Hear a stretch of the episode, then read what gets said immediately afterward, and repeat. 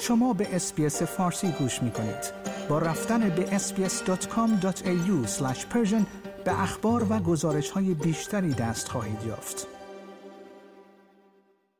اتحادیه صنفی راه‌آهن ایالت نیو ساوت ولز اعتصاب های برنامه ریزی شده خود برای کاهش سی درصدی خدمات قطار را پس از پیروزی در یک جلسه حکمیت صنعتی ادامه خواهد داد.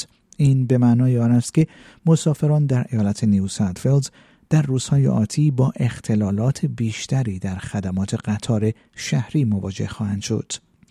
دولت ایالت مذکور تلاش خود را در خلال یک جلسه استماع موقت در کمیسیون کار منصفانه که پس از مذاکرات شکست خورده با اتحادیه انجام شد برای متوقف کردن یک هفته دیگر اعتصاب های صنعتی انجام داد.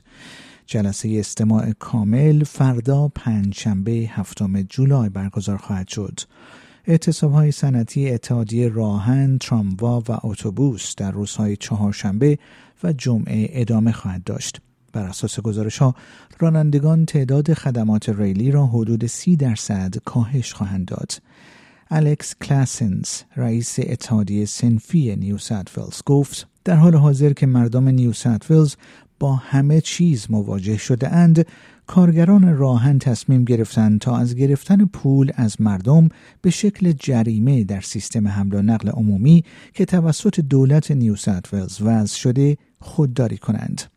وی افزود ما هرگز نمی‌خواهیم مسافران را ناراحت کنیم تمام این مناقشه برای اطمینان از آن است که مسافران بتوانند از قطارهای ایمن که شایسته آنهاست استفاده کنند. اگرچه ادامه این بازی سیاسی توسط دولت نیو ساوت به این معنی است که ما هیچ گزینه دیگری نداریم.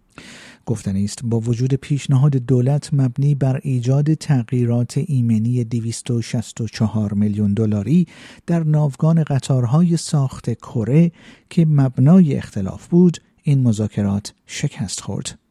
دومینیک پروته نخست وزیر ایالت نیو ساوت ولز گفت که اصلاحات ارائه شده غیر ضروری است اما هزینه های نگهداری ناوگان کنونی بدون راه حلی برای بن‌بست طولانی مدت بالا خواهد رفت. آیا می خواهید به مطالب بیشتری مانند این گزارش گوش کنید؟ به ما از طریق Apple Podcast، Google Podcast، Spotify یا هر جای دیگری که پادکست های خود را از آن می گیرید گوش کنید.